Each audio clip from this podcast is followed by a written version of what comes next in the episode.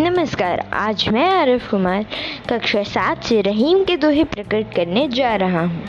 कहीं रही संपित सके बनत बहु बहुरीत विपित कसोटी जे कसे, तई सांचे मीत। जल परे जल जात बही, तीज मनिर को मोह। रहीमन मछली नीर को ताऊ न छड़ती छो तरुअर फल नहीं खाते है, सरवर पियतन पान।